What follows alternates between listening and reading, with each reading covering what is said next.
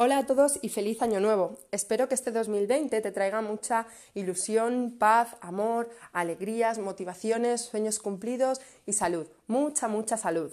Por ello, quiero empezar el primer podcast del año hablándote referente a las estrategias, claves o herramientas que podemos usar para facilitar la pérdida de grasa de forma saludable, eficaz y eficiente.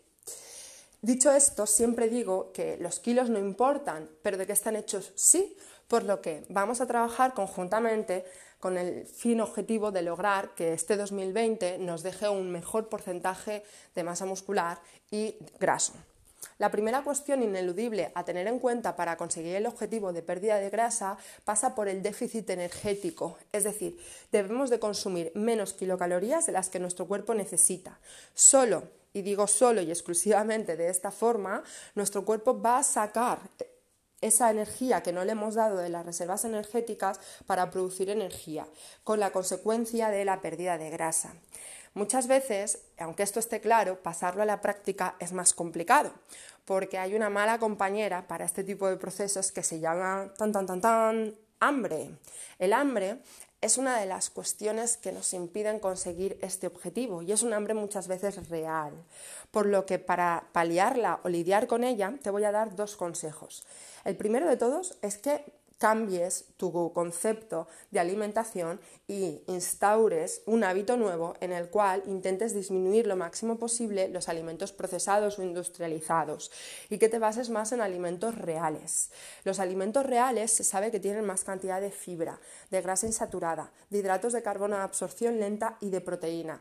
Cuatro nutrientes que lo que hacen con tu cerebro es saciarlo, tranquilizarlo, hacer que no tengan esa sensación de hambre. Por contra, si introduces alimentos procesados, industrializados, son alimentos que no tienen una densidad nutricional buena ni óptima y enseguida que dejes de comerlos, tu cuerpo te va a pedir al poquito comer más cantidad.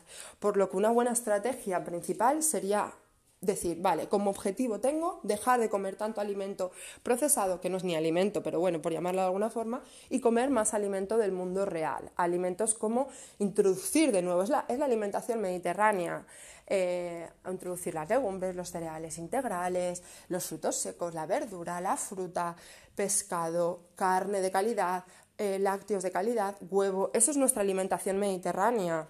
Entonces, introducirla más, tenerla más presente. Ese es el primer consejo para anular el hambre.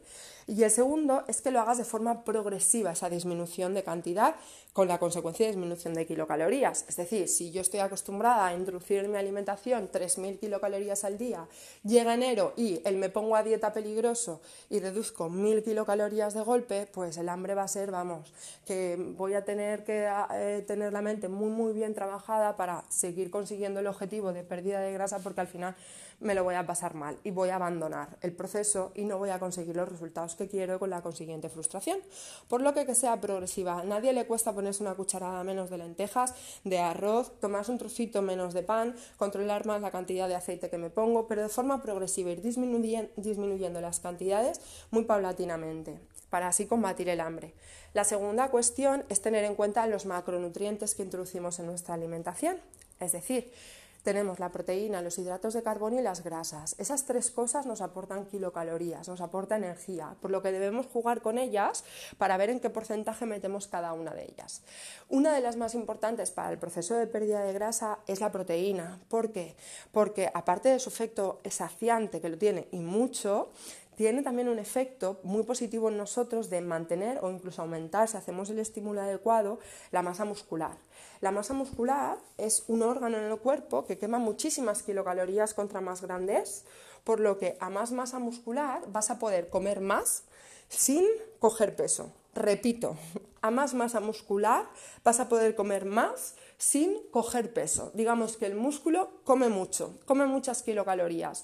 Entonces, en la medida en la que tú tengas una tasa muscular más elevada, vas a poder introducir más kilocalorías en tu alimentación sin que esas kilocalorías vayan a convertirse en, grasa, sino que se las comerá el músculo. Es más complejo, pero lo explico así para que se pueda entender, para que se pueda entender bien. Entonces, proteína sí o sí tiene que ser un macronutriente que cuidemos mucho en nuestra alimentación. Siempre recomiendo, y depende del deporte, pero a nivel genérico se podría decir entre 1,2 y 2 gramos por kilo de peso corporal de proteína al día. Esto sería la recomendación. Depende del deporte que hagas más o menos cantidad. La tercera cuestión a tener en cuenta es los otros dos nutrientes, los hidratos de carbono y las grasas. Y aquí viene la pregunta del millón que se me hace muchas veces, tanto en talleres como en consultas, como en clases, como en todos los sitios donde, donde desarrollo mi profesión. ¿Qué priorizo, Amanda? ¿Qué priorizo, Amanda? ¿Hidratos de carbono o grasas? Y mi respuesta es siempre la misma, depende de tu adherencia. ¿Qué significa esto? Hay personas, las conoceréis y seguro que os sentís identificados, hay personas en las cuales sí o sí necesitan introducir hidratos de carbono en su alimentación.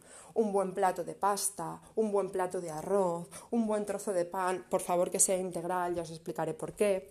Entonces, este tipo de personas toleran bien los hidratos de carbono, les gustan los hidratos de carbono y a lo mejor no tienen tanta adherencia a una dieta en las cuales disminuyamos los hidratos de carbono. Por lo que mi consejo es, Bien, está bien, mete hidrato de carbono, pero tienes que disminuir grasa, tienes que disminuir la cantidad de aceite, de frutos secos, de, pescados azules, de aguacate. Te estoy hablando de las grasas saludables. Por supuesto, tienes que disminuir los embutidos, los snacks, los procesados, las cosas que tengan mucha grasa también. Pero en una alimentación saludable yo aconsejaría más, vale, está bien, tómate un gran plato de pasta, pero disminuye la cantidad de aceite que estás utilizando. Sin embargo, hay otras personas que tienen más sensibilidad a la insulina o incluso hay personas que tienen una patología como la diabetes que quizás les interese más aumentar la cantidad de grasa en su alimentación más que eh, la de hidratos de carbono. Por lo que es algo bastante personal que priorizamos hidratos de carbono o si grasas. Otra recomendación genérica es los días que entrenes utiliza hidrato de carbono para recargar glucógeno, tener más energía a la hora de poder de poder rendir mejor y los días que no entrenes quizás pues baja los hidratos de carbono y aumenta la cantidad de grasa. Son las famosas dietas cíclicas de las que ya os hablaré. Otra cuestión importante, aparte de, déficit kilocalórico, aumentar la cantidad de proteína y tener en cuenta los hidratos de carbono y la grasa que metemos en nuestra alimentación, sería eh, tener en cuenta el ralentizamiento metabólico. ¿Esto qué significa? Muchas personas lo habréis sufrido o vivido en propias carnes. Hay veces en las cuales tú estás teniendo ese déficit energético, te estás cuidando, estás, has eliminado los procesados, pierdes peso, pero llega un momento, un mes, dos meses, tres, que en las cuales te está costando más perder ese peso. Ahí has llegado al ralentizamiento metabólico. ¿Esto qué significa? Que si yo mi cuerpo, el cuerpo es súper inteligente, es más inteligente que ninguna máquina que vaya a existir que esté hecha por el hombre. Es una máquina perfecta. Para mí me lo parece, es una máquina prácticamente perfecta. Entonces, ¿Qué sucede? Sucede lo siguiente, sucede que si yo le doy a mi cuerpo 2.000 kilocalorías, mi cuerpo se acostumbra a vivir con 2.000 kilocalorías. Ahora bien, si yo le doy 1.500 kilocalorías, mi cuerpo se acostumbra a vivir con 1.500 kilocalorías. ¿Qué significa esto? Que conforme yo voy disminuyendo las kilocalorías y va pasando el tiempo, mi cuerpo se va acostumbrando a lo que yo le voy dando.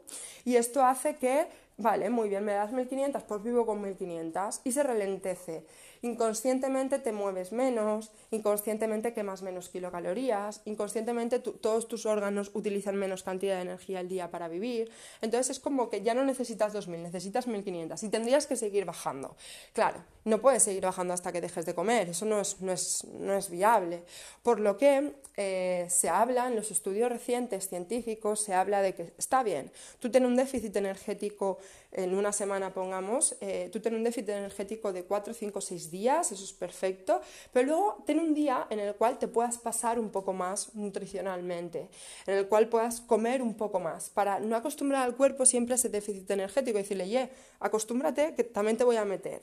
Entonces, de esa forma conseguimos dos cosas. Uno, disminuimos, disminuimos el ralentecimiento metabólico y dos, estamos haciendo que, eh, sin darnos cuenta, a nivel mental, sea mucho más eficaz y eficiente llevar este proceso de pérdida, de pérdida de grasa y de pérdida de peso, porque podemos utilizar esos días para sociabilizarnos, irnos a cenar a algún sitio, pasarnos un poquito más sin sentirnos culpable. Es sano esto para nosotros.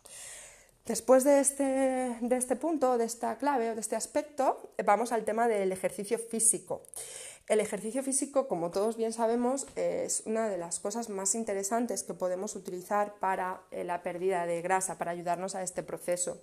No solamente por la quema de, kilocalorías, sino por eh, todas las sustancias internas hormonales que, segregamos y nuestras sensaciones de bienestar cuando hacemos ejercicio físico. Nos hace llevar mucho mejor el proceso de, cambio, de cambio corporal en los años 70-80, eh, no sé si os acordáis, era todo como muy cardio, muy aeróbico, muy todo, ¿no? Era como nadie se le ocurría decir, ¿quieres perder peso? ¿Quieres perder grasa? Ponte a hacer fuerza, ponte, coge unas pesas. Nadie se le ocurría.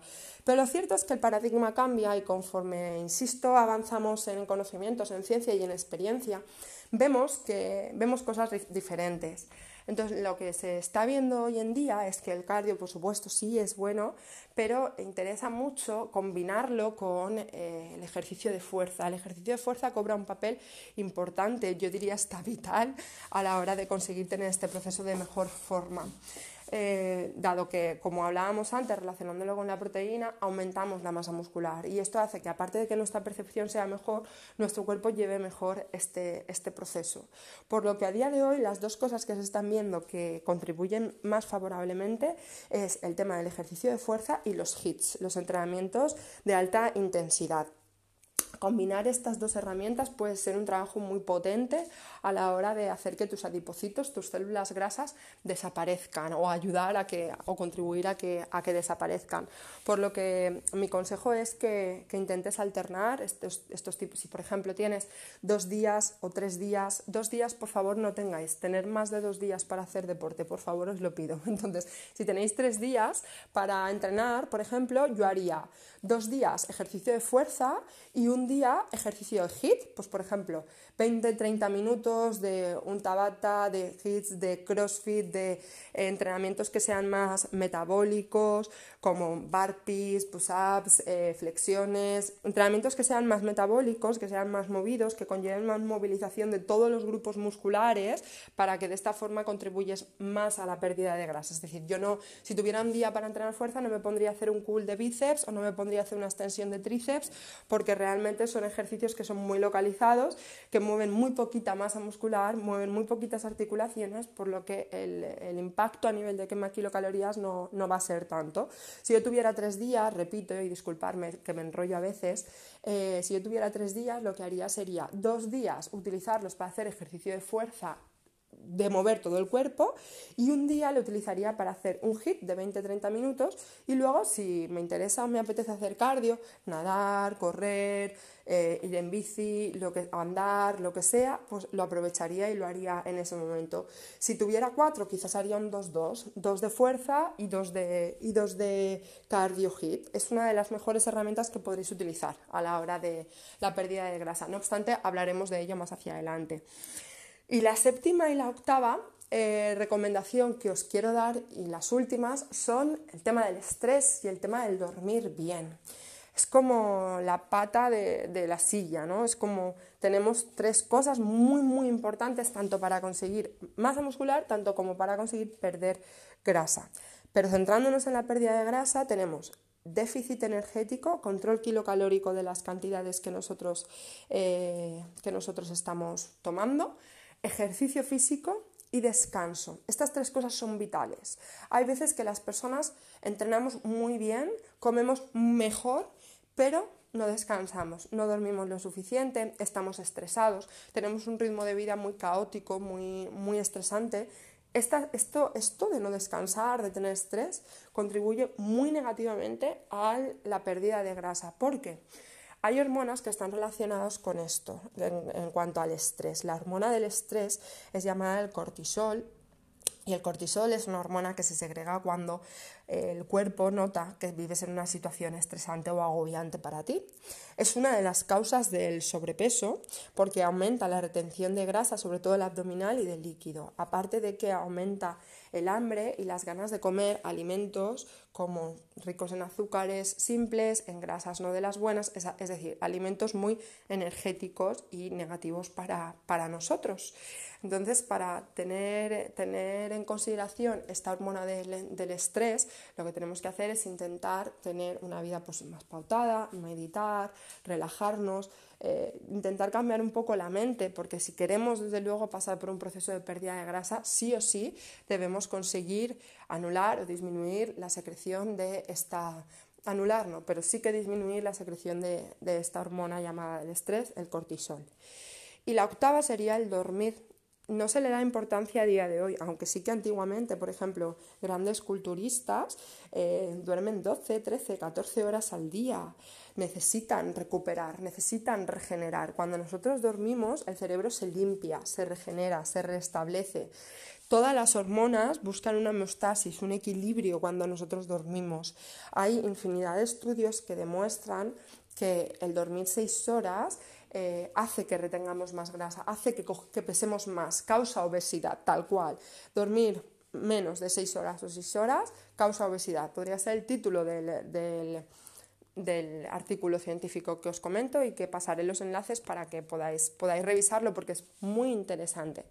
Entonces, eh, lo aconsejable sería dormir 7-8 horas, hacer caso a nuestro cuerpo, intentar dormirnos antes, intentar controlar un poquito más la hora, intentar no tener pantallas de móviles, de tele, de tablets delante antes de dormir, meditar un poquito antes de dormir, tener una actividad, disminuir nuestro grado de actividad, eh, poder descansar mejor sin lugar a dudas sería una de las cuestiones más importantes para la pérdida de grasa. Hay muchas personas que dicen, si lo hago todo bien, ¿por qué no pierdo peso? ¿Por qué no pierdo grasa? Quizás que no estás descansando, que estás durmiendo cinco horas en lugar de ocho. Entonces, estas ocho cuestiones a tener en cuenta insisto, las más importantes y por resumirlas, tener un control en cuanto a, las kilocalorías que introducimos, hacer ejercicio físico de calidad y no evitar el estrés y descansar bien, son las tres cuestiones más importantes que te pueden ayudar a este proceso de pérdida de grasa. Espero que, que te sirva, que si te gusta que lo compartas para que podamos entre todos hacer un mundo mejor, más bonito y lleno de gente sana y feliz con con su salud y con su, y con su cuerpo.